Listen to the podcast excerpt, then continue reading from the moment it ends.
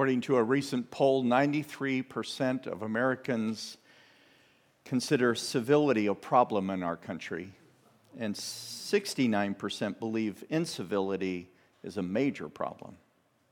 University of Maryland researchers suggest uncivil behavior is contagious and that rudeness breeds more rudeness. It's become commonplace for government officials to attack one another personally, for, um, for similar officials to be heckled out, heckled at in public, and even barred from eating establishments. Rules of politeness and civility have even overtaken, have been overtaken by rank, rancor and anger. Rather than think before we speak, we act or react out of impulse and emotion. It's time to talk about self control and rules that can govern our behavior. The English teacher Auggie describes in the book Wonder, which is our summer read as One Church, One Book, reminded me of my own English teacher. His subject was life, values, and convictions and English was merely a tool to examine and speak of them. He posed a challenge at the start of class with a sentence or two, which totally engaged us, much the same way Auggie's teacher wrote P R E C E P T on the board. Precept, if you're not sure.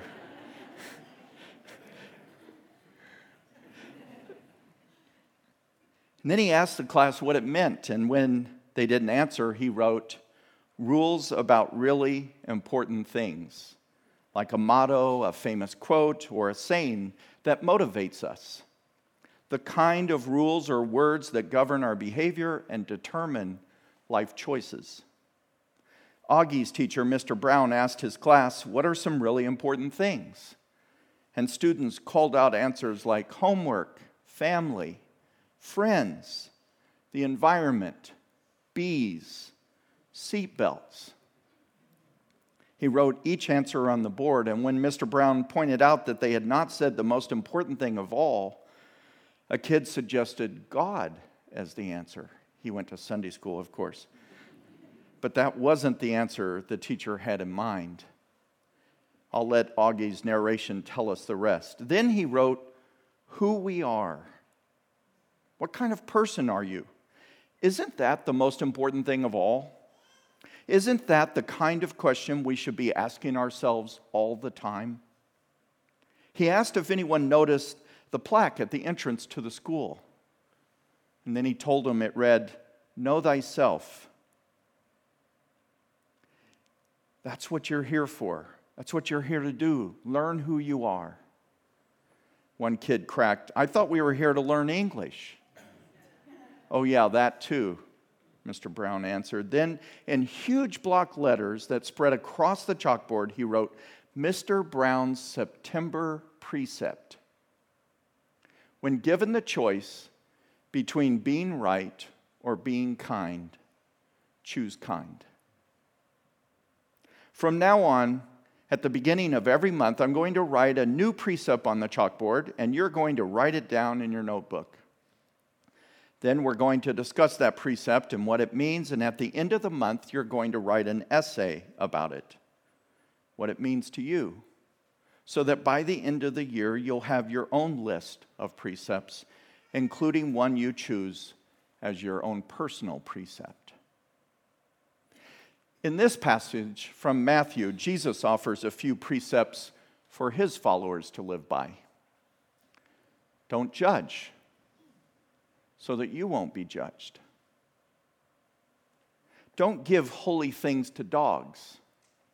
Or, in other words, don't be flip with what is sacred. Ask and you will receive, search and you will find, knock, and the door will be open to you. In other words, trust God and ask for God's help.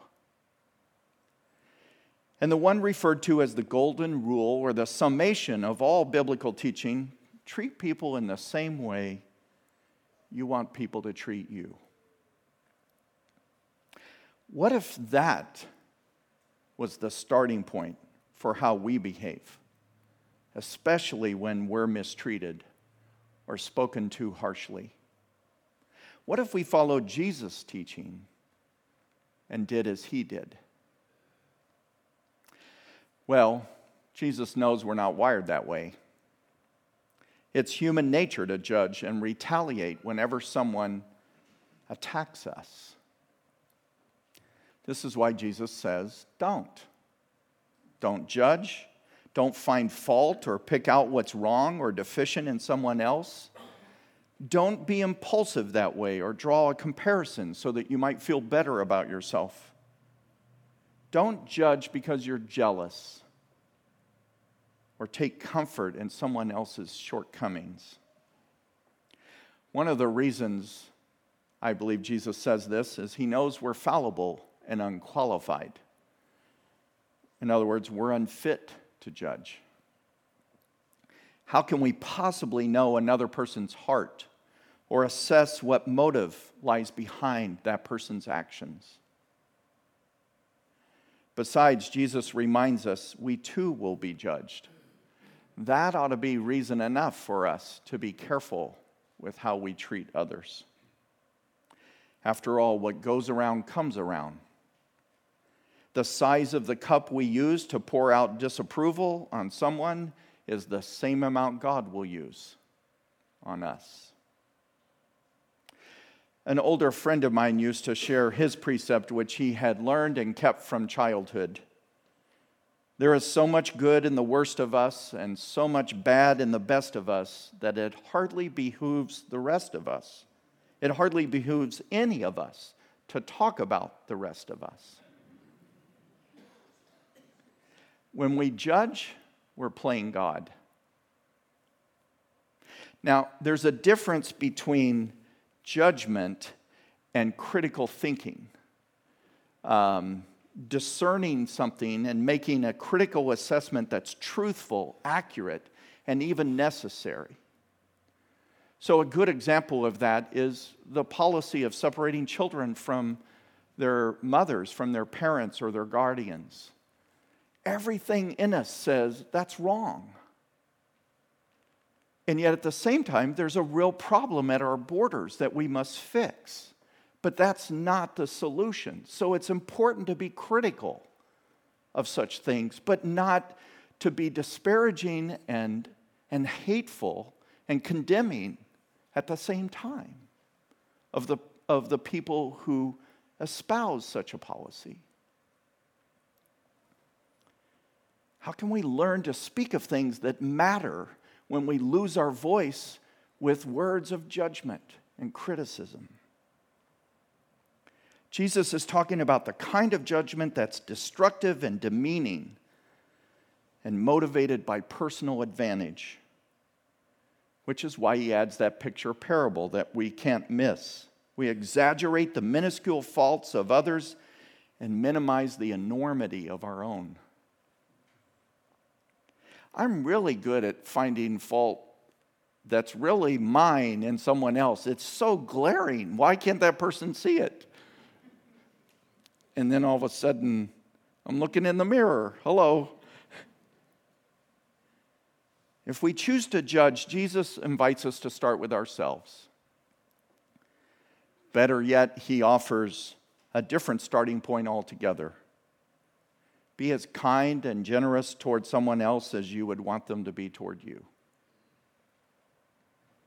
Novelist Tommy Orange, whose book is getting great acclaim, There, There, went on the market this last month.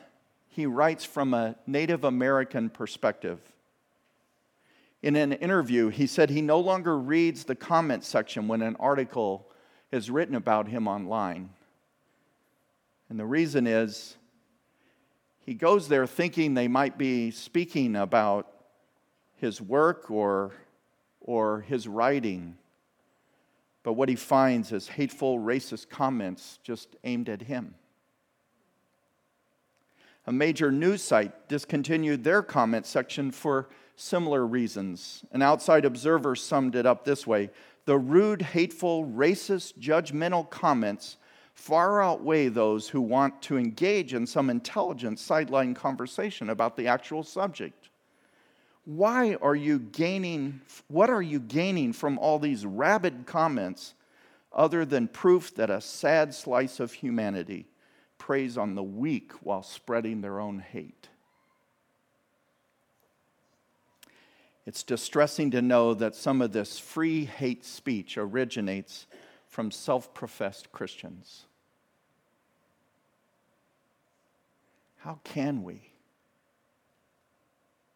Compare that awful truth with the words I received from an InterVarsity regional director who included a portion of a letter she received from an atheist faculty member about writing about the InterVarsity member that serves on that campus. The staff member's name has been withheld and is just referred to as B. The, the professor writes We can all admit the need for renewal. We live such shallow lives in so many ways. Certainly, we faculty, in moments of honesty, realize that a lot of what we do is pretty trivial, irrelevant, and even silly. We might not admit that to your InterVarsity staff person, especially not if we're expecting you to preach to us. We've heard or think we've heard what you have to say, and we don't find that very persuasive. But if you can become some kind of renewing presence, we'll have to take that seriously. A Christian voice comes later after you've earned some respect. That, I think, is part of what B has done here at my campus we professors find ourselves saying, you know, our conversations are often deeper and ri- richer when B contributes.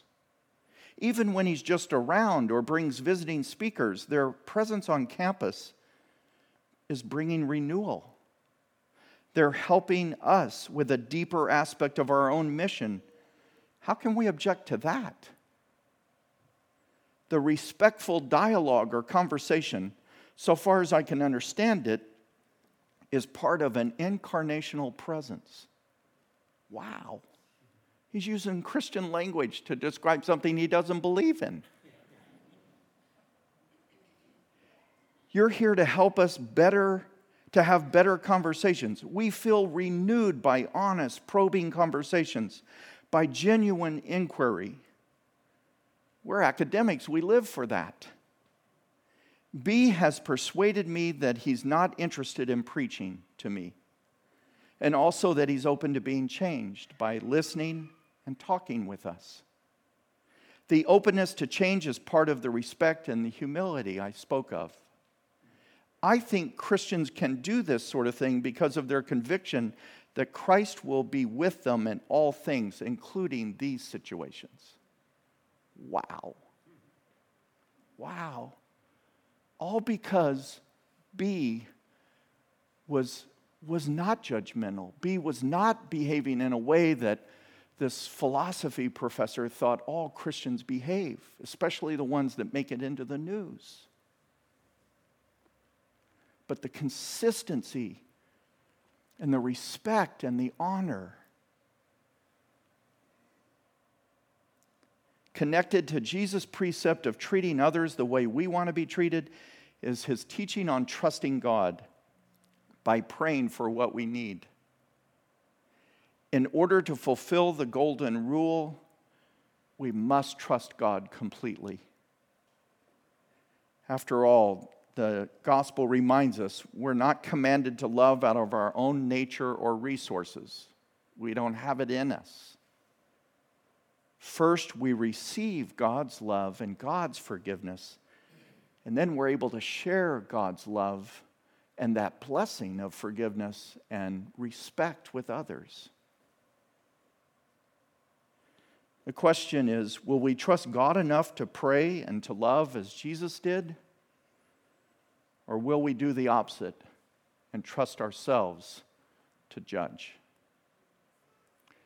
May God help us make the right choices.